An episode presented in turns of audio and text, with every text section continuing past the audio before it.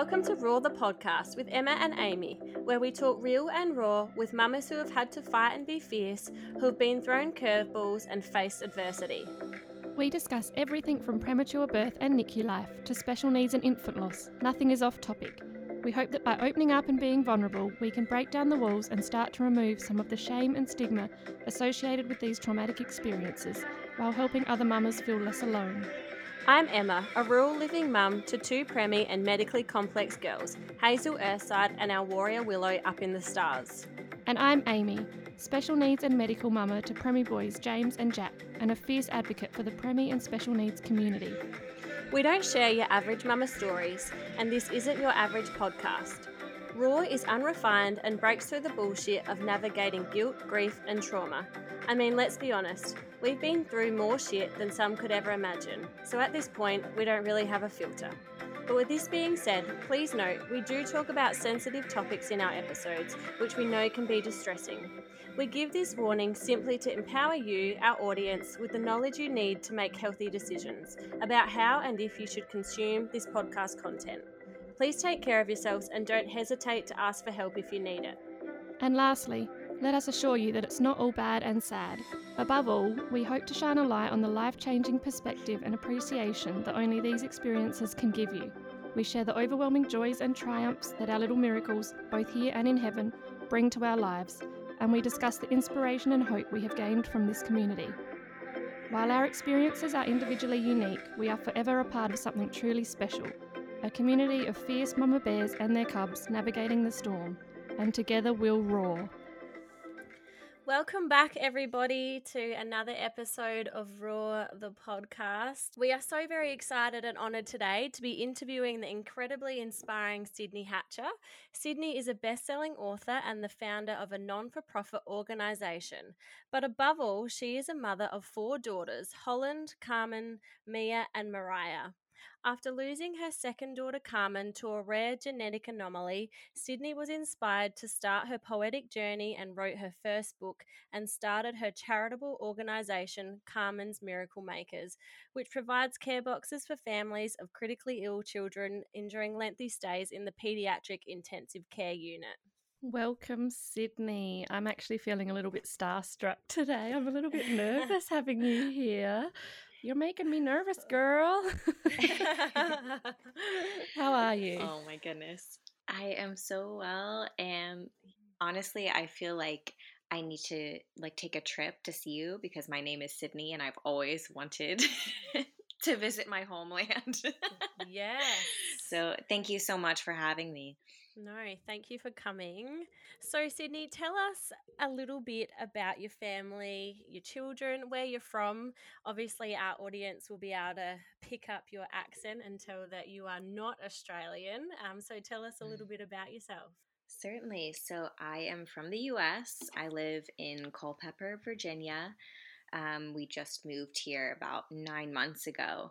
Um, we are close to DC. That's where most people would, um, you know, understand where we're from. Um, I have four girls.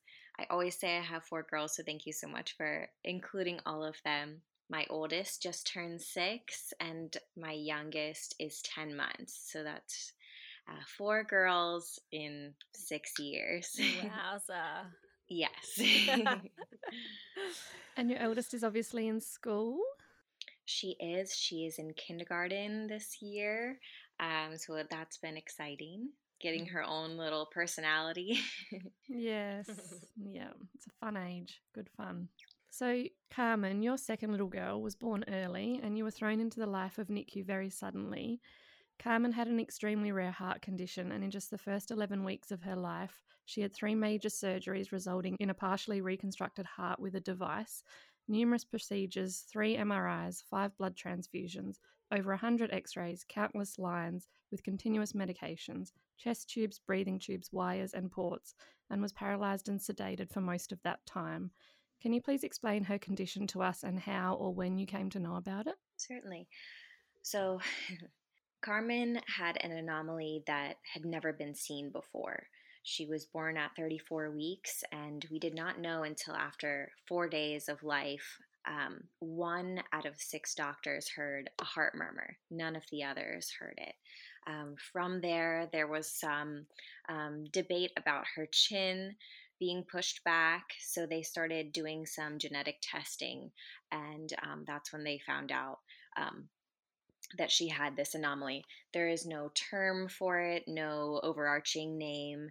Um, so it was very startling for us, um, shocking one that she had this diagnosis that we did not know about, but also, you know, there was no educational pamphlets, no support groups, no one really knew what this meant for her.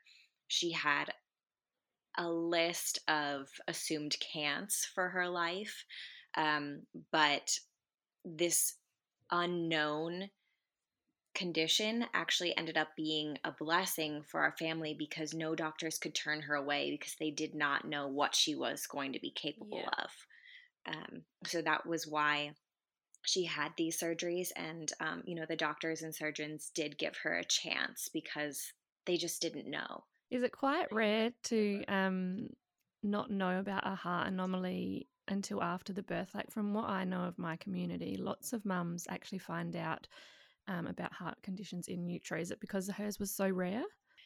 I had a very interesting pregnancy with Carmen. Um, I was very small, um, which was not very shocking, but I actually, at 20 weeks, my appendix had ruptured and I had to have surgery. And that was at the time when her um, anat- um, anatomy scan would have been.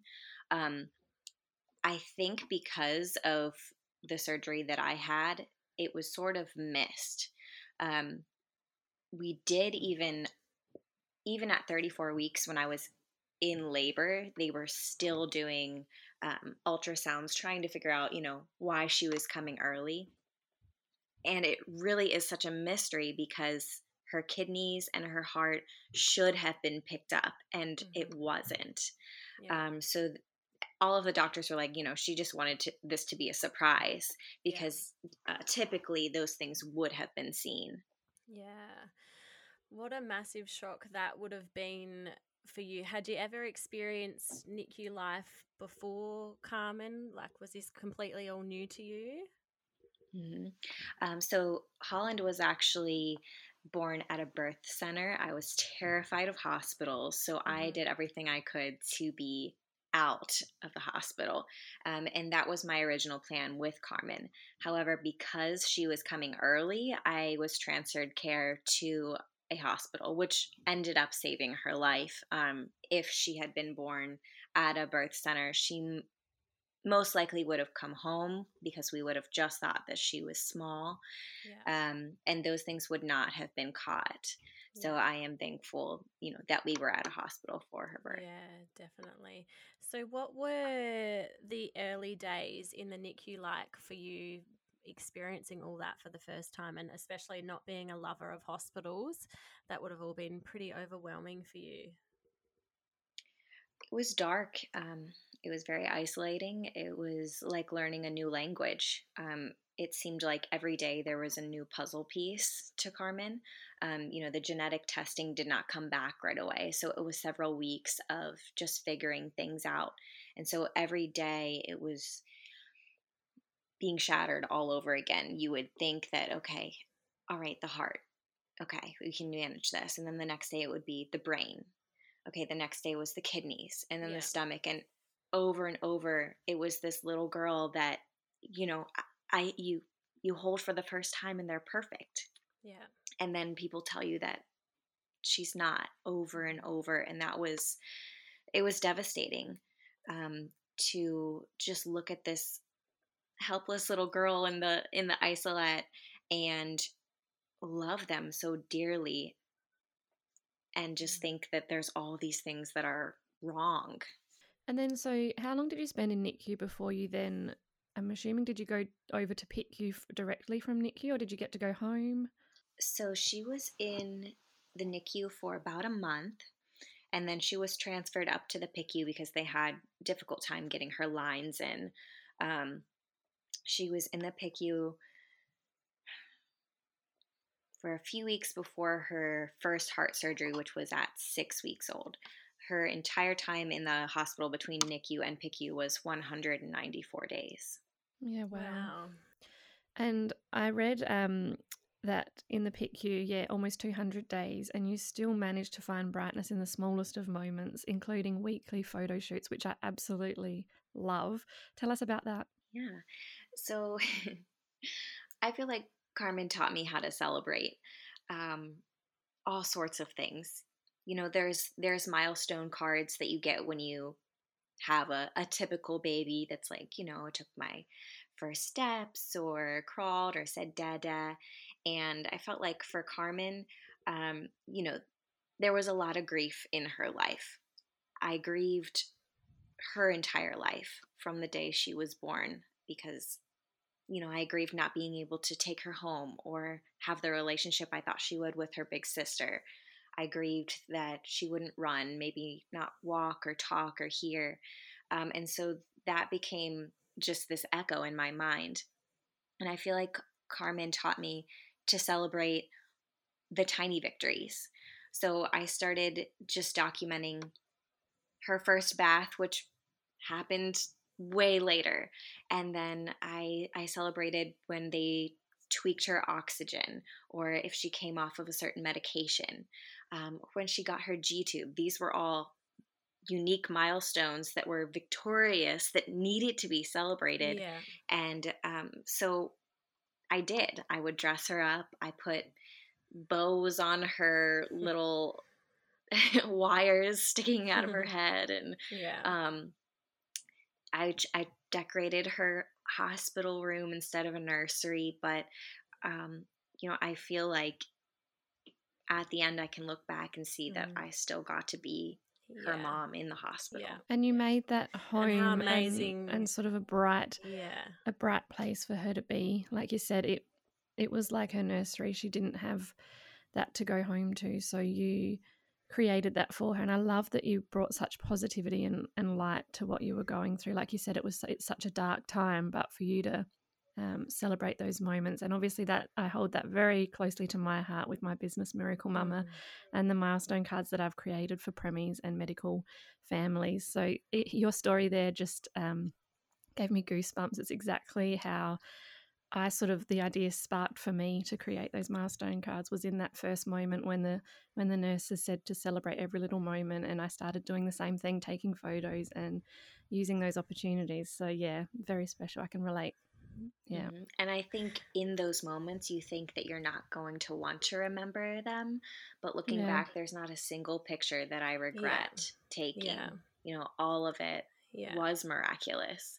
And Definitely. I'm so thankful that yeah. something forced me to celebrate those moments. Yeah, absolutely.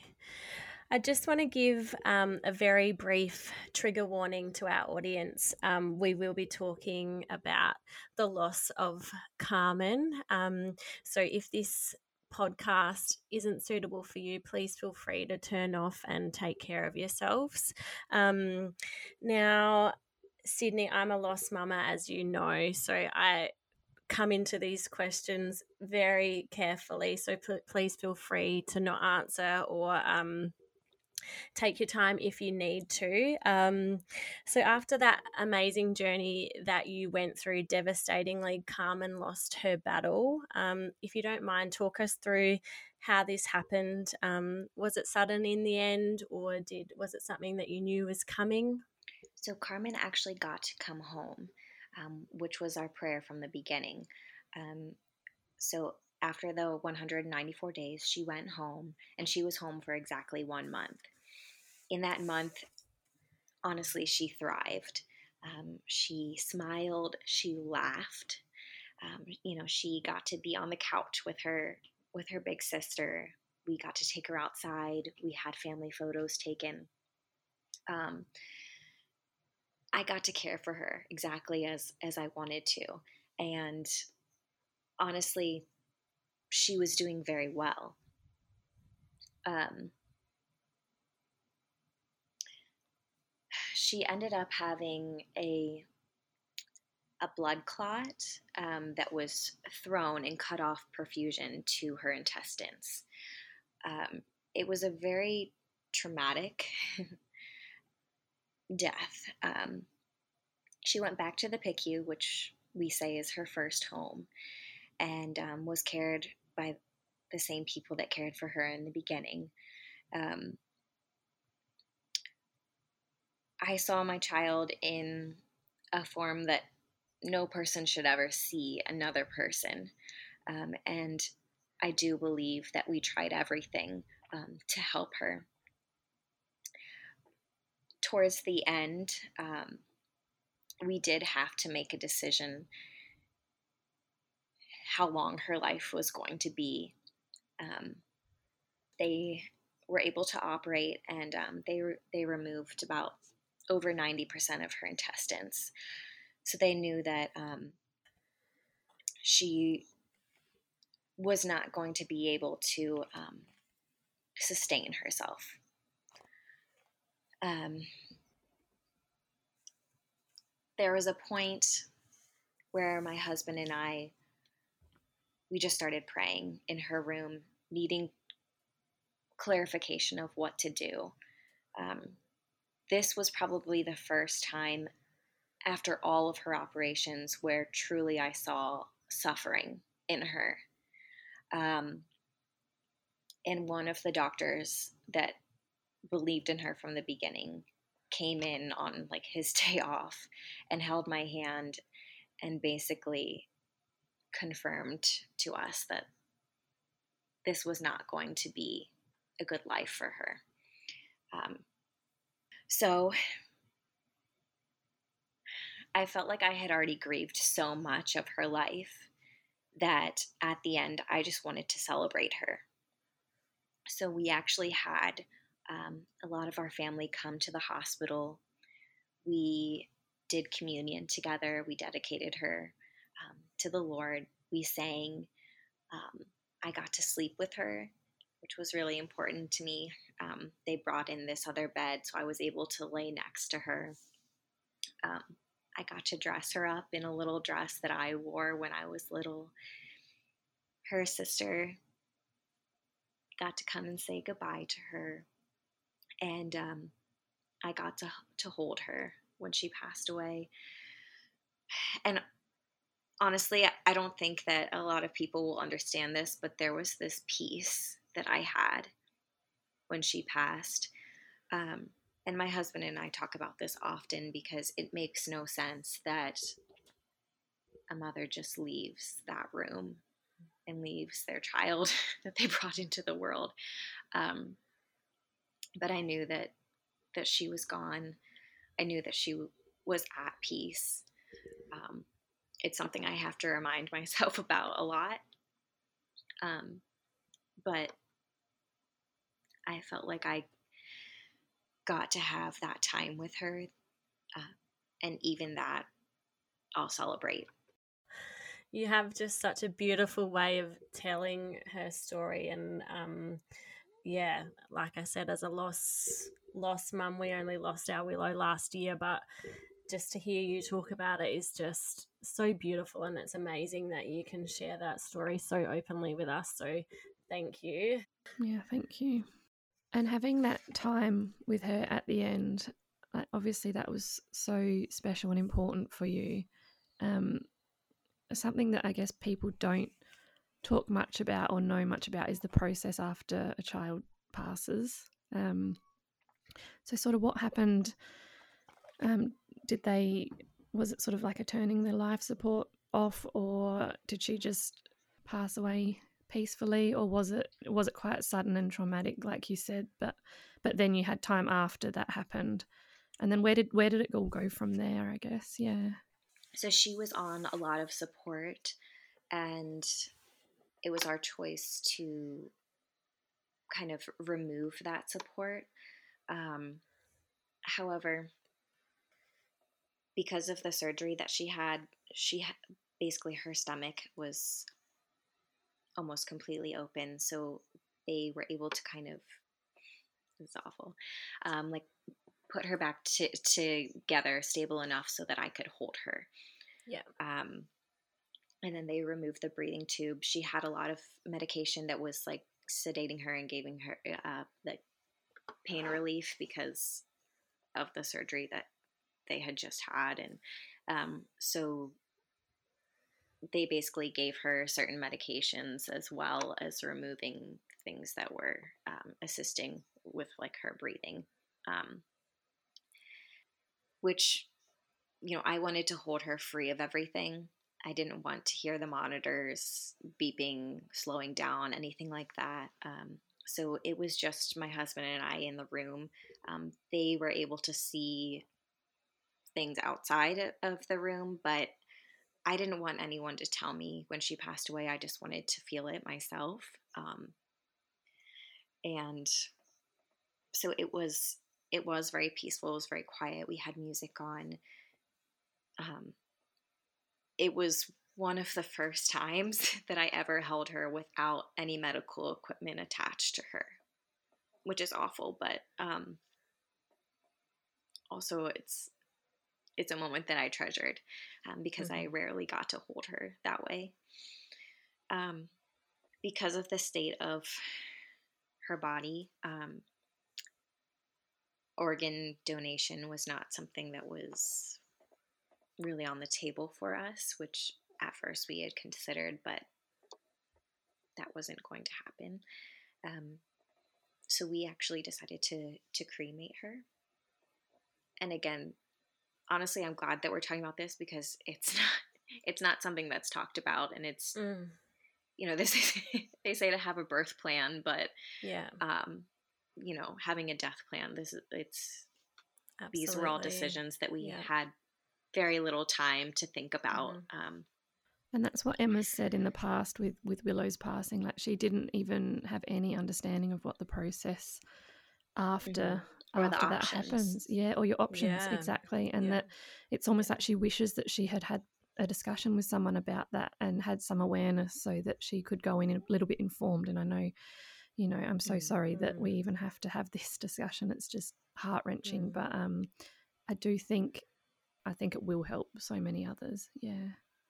Yeah, absolutely. So, um, my my grandfather had passed away during Carmen's short life and he was cremated. And so it was something that was sort of on our mind. And we had kind of had those conversations with my grandmother. And so um, I think that was just sort of where we, our heart was. Yeah. Um, at that time, we didn't have a, a, home, we didn't have like land. Um, there wasn't it's a child, so it's not like we were already buried somewhere. So it felt like she would be alone. yeah. Um, as silly as that might sound, but no, yeah. I also had somebody else who had lost a child and they had their ashes in jewelry. And I thought, okay, that's some way that I would be able to have her close to me. And um, so we did. We actually we had her cremated um, and this is something I didn't know. I didn't know that you could visit like the funeral home um, that before that. Like I didn't know the process of when you leave the hospital, what happens, who mm-hmm. brings the child, you know, all of all of this. And I guess it's different for everyone, but I do know some moms who got to have that time with them out of the hospital, and I do wonder like what that would have been like. Um, but my husband and, and his father went to kind of like identify um, the body and they had her cremated and then that arrived. We got to pick like you know what we wanted her to be in and i remember it was such an awful day. Just you know nothing nothing seemed appropriate. Um, yeah but we did find this little silver and pink heart. Um, so we we have that upstairs. Mm-hmm. Um, that's like on display. And then I got yeah. a necklace for myself, and then um, a bracelet for my mom.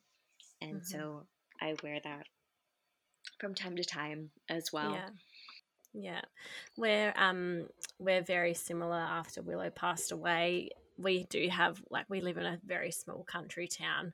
Um, we had Willow cremated, and I just didn't feel comfortable in her just being down at the cemetery, like you said, like I felt like she was going to be alone and she was a child, and I didn't want her just to be down there. So we have her in a bear now at home, um, which is beautiful. Our eldest daughter sleeps with her and plays with her, and um, it's certainly for us it feels right in our heart and i know that not everyone will always understand that lots of people say oh don't you find that weird like her being at the house or you just stare like she comes in the caravan with us she comes holidaying and some people see that as such a foreign um, mm.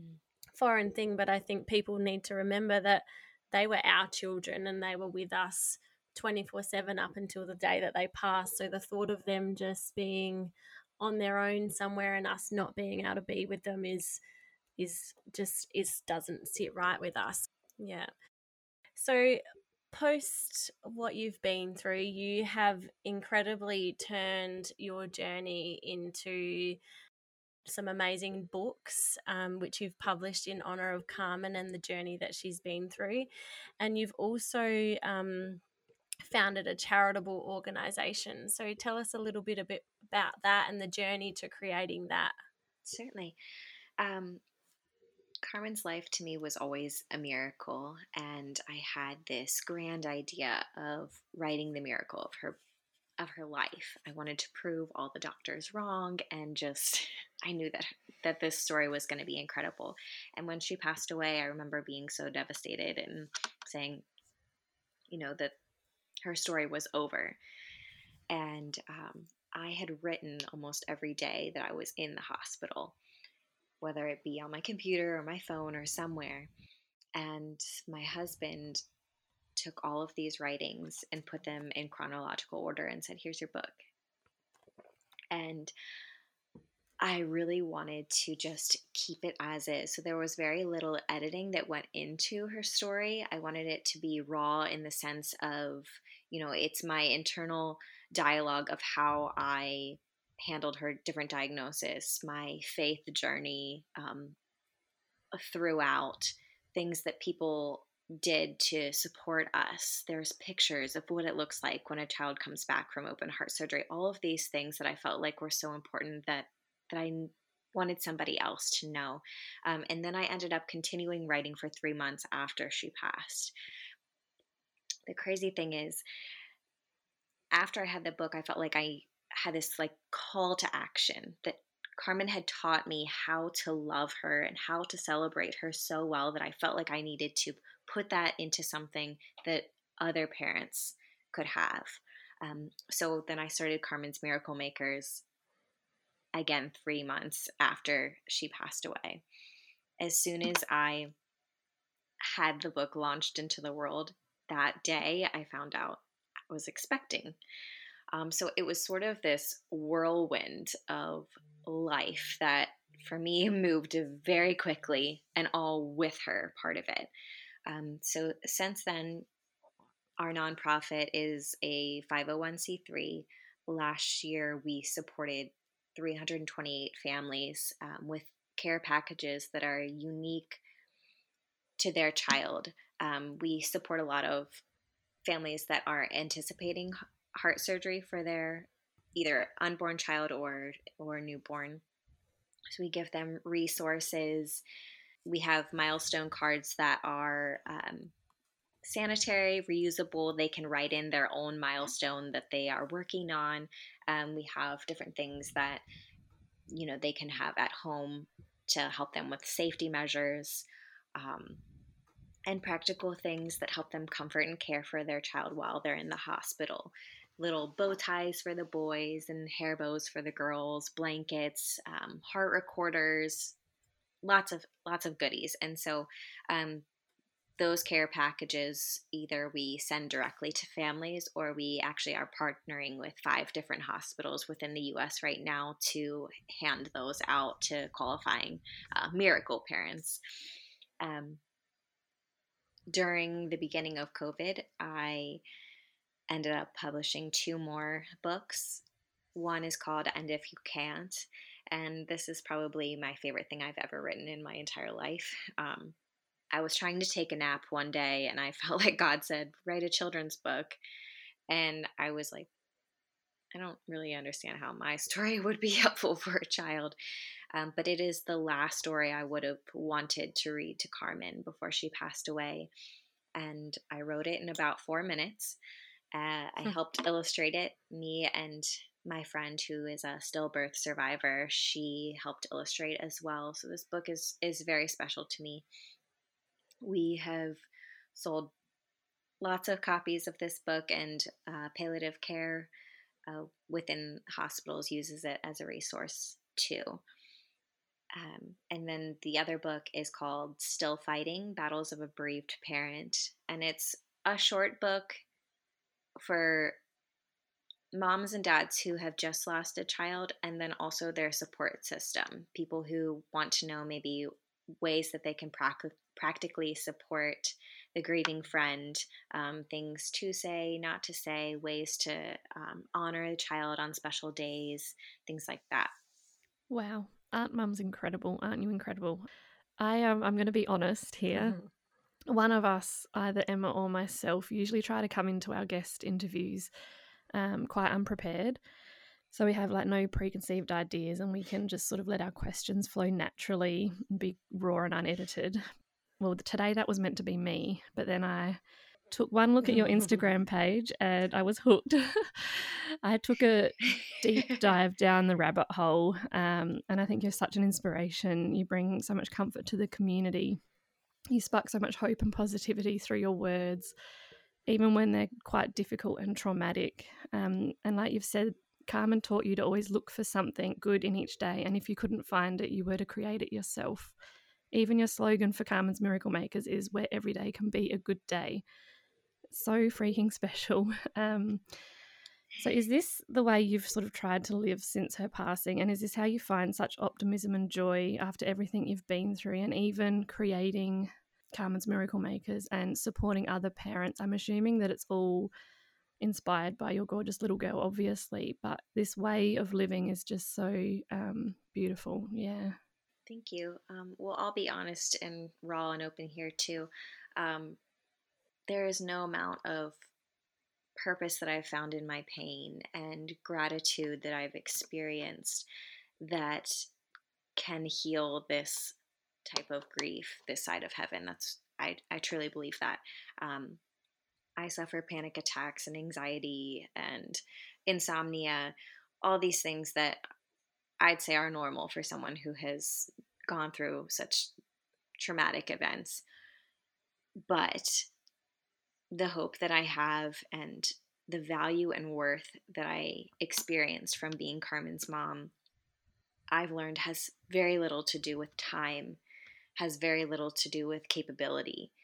Um, her pure existence is something to be celebrated.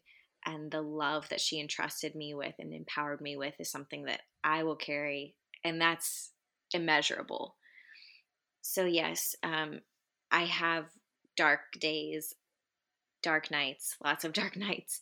Um, but I am very, very blessed that Carmen gave me this mission because I get to wake up every day and continue the work that she started. Um, I don't know if I would be as optimistic without having this passion within me. Um, there are seasons for everything, and I you know, over the last few years, I have allowed myself to step away when I need to and push forward when I need to. Um, and I always say Carmen makes me do hard things because she did hard things. And um, so I'll, I'll keep doing hard things for her.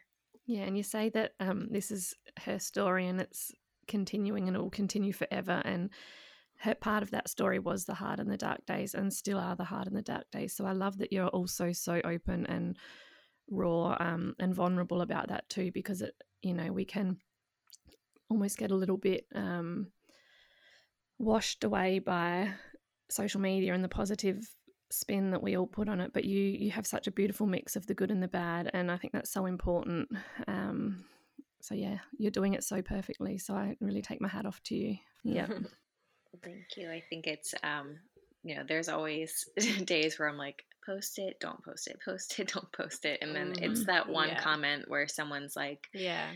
I feel this too. and I hate it every Yeah. time. I hate when people can Yeah. relate to that. But Yeah. then, you know, I'm thankful and I'll keep sharing, Yeah. even if it's just one That's Yeah. right, person. and that's the Yeah. importance of that is Oh, just reaching that, that one person. Yeah, that Yeah. can that can help Yeah. them. Yeah. Yeah. So you went on to have another two beautiful daughters. So clearly a girl mum for life. Um, how did you reach that decision after losing Carmen to to try again? Obviously, you fell um, pregnant, like you said, when you started your journey with your book writing and your organization. Was that a decision you made consciously? Um, and how did the pregnancy go following such a traumatic experience with Carmen? Um, the before me, I had envisioned two girls that were close in age and that I would be done. When Carmen was born, um, my husband and I both felt like she just gave us so much love. We had this overflowing amount of love that even when she was alive, we were open to having more children because we saw this grand miracle of life within her. Um, you know, it was the first time that I had even paid attention to genetics and all this stuff that just was blowing my mind and just realizing like how perfectly imperfect we all are. And um, it it strengthened that just wanting to expand our family even through how hard her life was. Um, yes we we got pregnant very quickly and it wasn't necessarily like a conversation that we had. Um, it was a little bit terrifying and i struggled a lot with um, the idea that people would just erase carmen um, and that we were you know replacing her so quickly. Um, there was a lot of joy and a lot of sorrow clashing constantly. Um, all four of my pregnancies were high risk, um, and I was very sick through all of them. All of them had tons of complications and testing and all craziness. Um, but we knew that it would be worth it. Were you quite anxious following um, what happened with Carmen with your pregnancies? I had a um, high risk pregnancy with my second um, after quite a traumatic birth and premature birth, and my yeah my second pregnancy was filled with a lot of anxiety, and I really struggled with um, worrying about every little niggle and things. So was was that a struggle for you, or were you just yeah trying to separate the two experiences?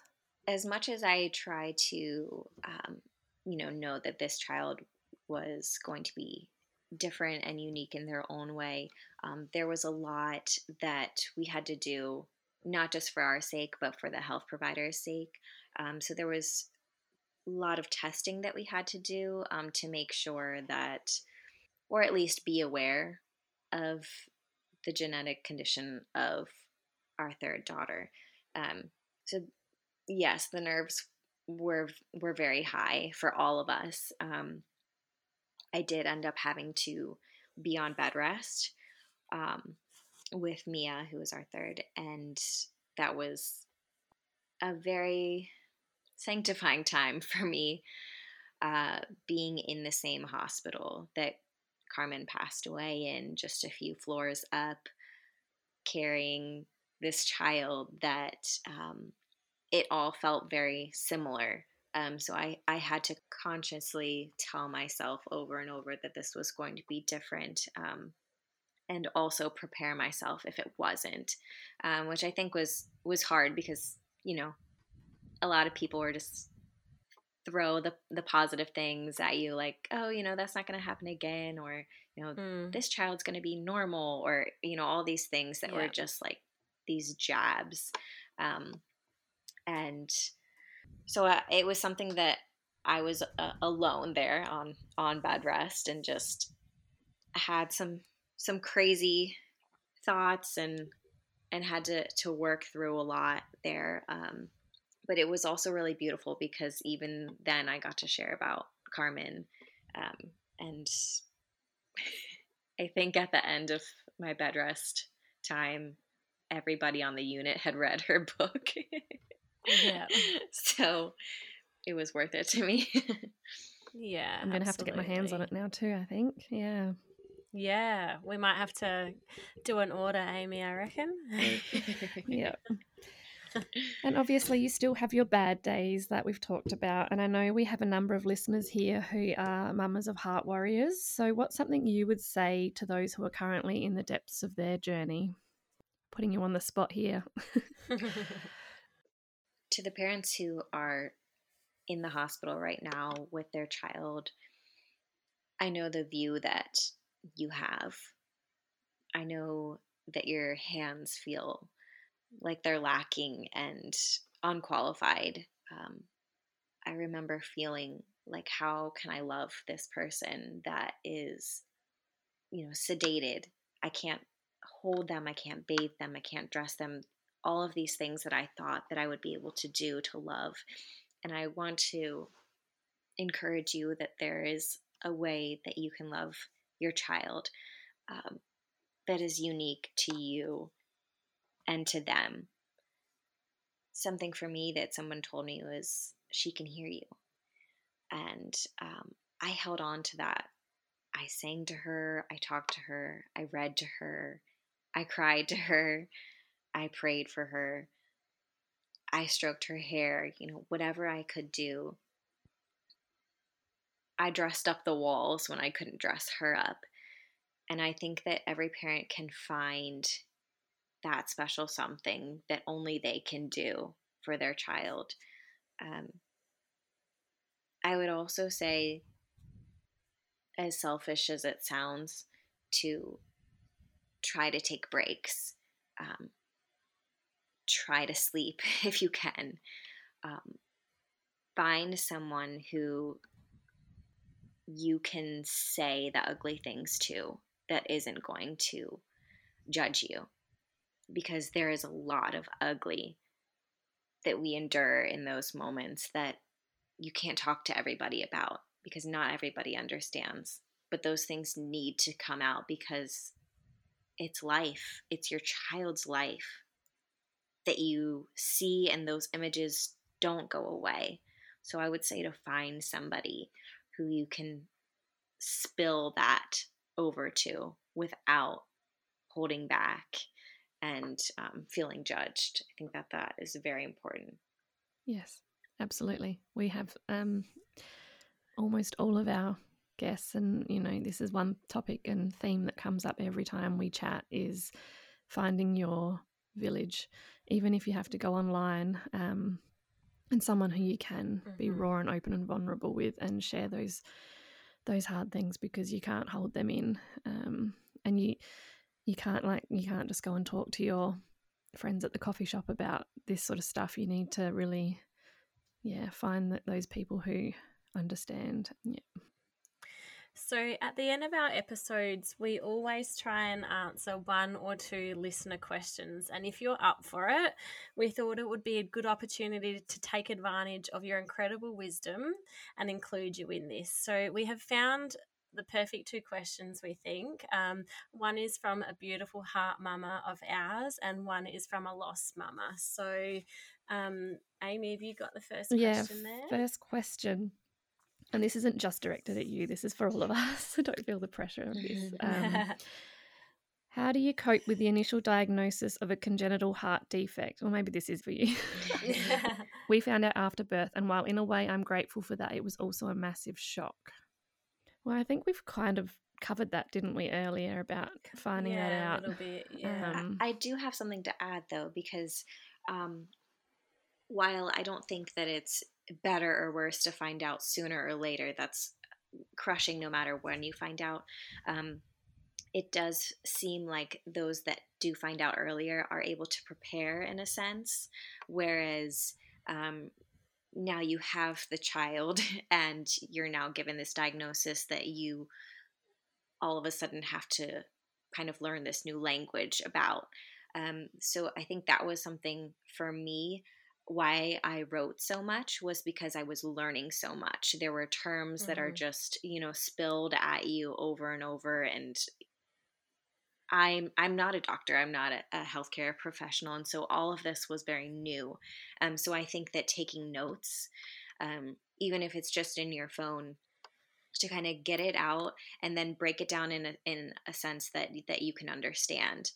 There are parts of Carmen's diagnosis that I had to learn in a way that only I could learn because it didn't make mm-hmm. sense to me with these numbers and yeah. formulas. And so I feel like to to have grace in those moments, to ask those questions, to not be afraid to to have someone sit down and you know draw you a picture, whatever it is, um, and then keep it and it comes at you so fast. There's so much information that writing it down it, it, has helped me and i think a lot of people you know will be able to retain that and, and hold on to it when you have that yeah i think that's so true um we I struggled with this a lot. A lot of the time I was in the hospital on my own and you're in such an emotional and exhausted state that by the time the doctors come around to retain the information that they tell you in that quick sometimes five ten minutes mm-hmm. where they just sort of blurt everything out and then they move along is really hard. I remember my husband would text text or call me and say, oh, "What did the doctors say?" And I'd be like,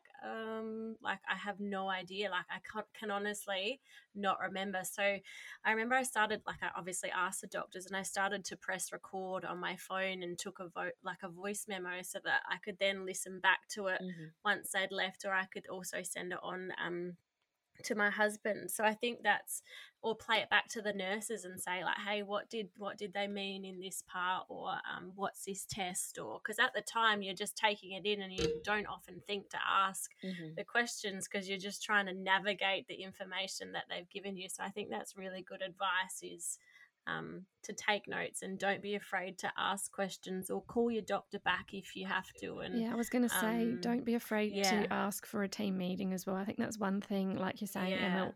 When the doctors do the rounds in the morning, I think that because they are so time limited and they seem to just be, you know, needing to get to the next patient, that we we feel like we're being a burden. But no, that's your child, and yeah. you deserve to have the information that you want and need in front of you, especially if it's to make decisions. Um, so if you need to, ask the nurses to, to call the doctor back or to set up a team meeting so that you can actually get these questions out and like you said write the questions down so that when they do come you can literally sit there and tick them off and don't let them leave until they're all ticked yeah. off because you do deserve um, yeah. that information and yeah, yeah trying to get them to explain it in as simpler terms as possible, which is obviously not mm. always. But like you said, Sydney, I found pictures um, quite helpful as well. So however however it is that yeah. you need to take on that information, but yeah, that initial mm. shock is, I think, not having time to do the research, and then it's all there in front mm. of you, and it's just you have to figure it out as you go. I think that's probably the biggest. Mm thing about finding after birth and taking um, you know taking care of yourself you know you just gave birth yeah. you have this yeah. rush of hormones the night sweats you're pumping yeah engorged yeah. you know all of these things you you're not sleeping you're worried sick um, so I, I do feel like there is that's that's just a lot at once so yeah yeah so i think this yeah, I think this second question could definitely have been from me, but it's it's not. Um, so one of our listeners has asked, um, "I'm new to my grief and I'm struggling to get past feeling angry. Will I ever be able to move past this constant state of asking why me or why us?" Hmm. That was probably directed at you, Emma. But are you still in? Are you saying you're still in that state?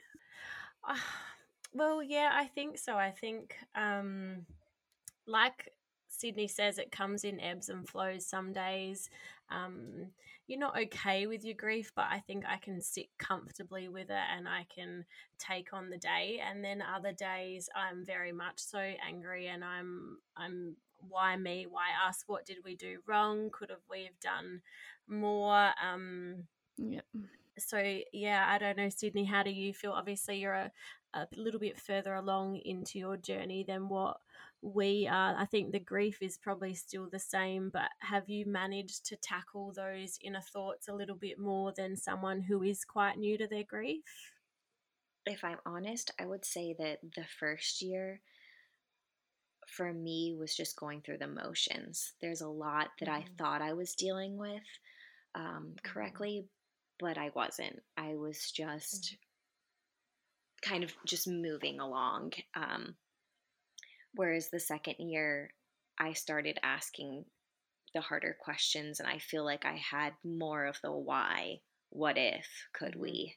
Mhm. Um, Mhm. and I feel like even now, um, being even further along, there are questions that that come up um, that I didn't ask myself in the beginning, and I feel like my grief has matured in a sense where maybe I was afraid to think of certain things because in the beginning I just, you know, was trying not to have a panic attack every single second. Yeah.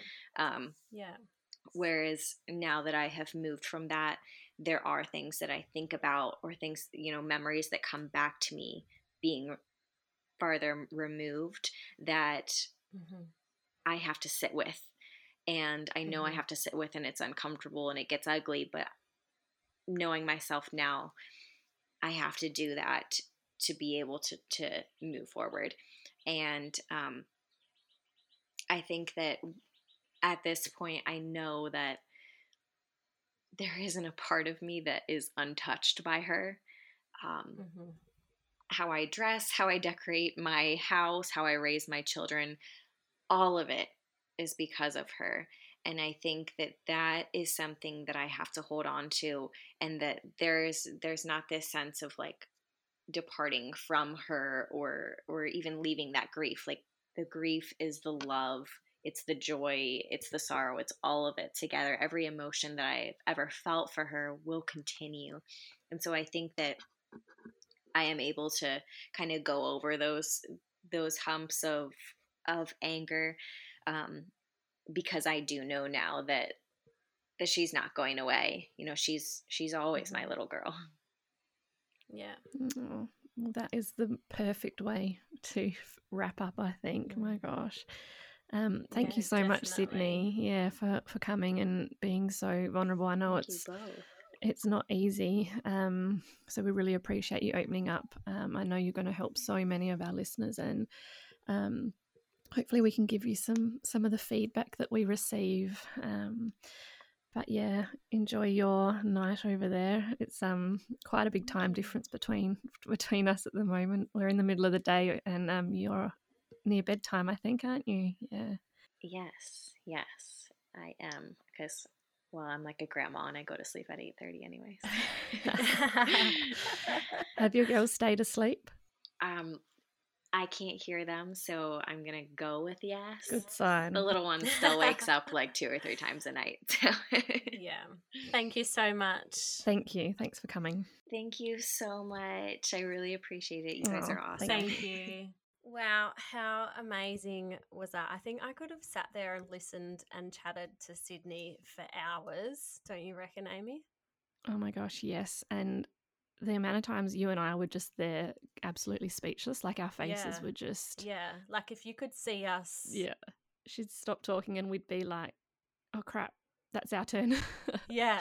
And I think I was just so yeah. mesmerized by what she was saying. I was like, shit, I got to speak now. Like, I need to have some sort of input. But I was just so like, yeah, Yeah. everything she said, just the way she put things into words was just so beautiful. And um, she's obviously had such lived experiences with what she's been through. And she's really had a chance to reflect on it all. And just the way she explains it is just incredible. Um, Spot on. Yeah.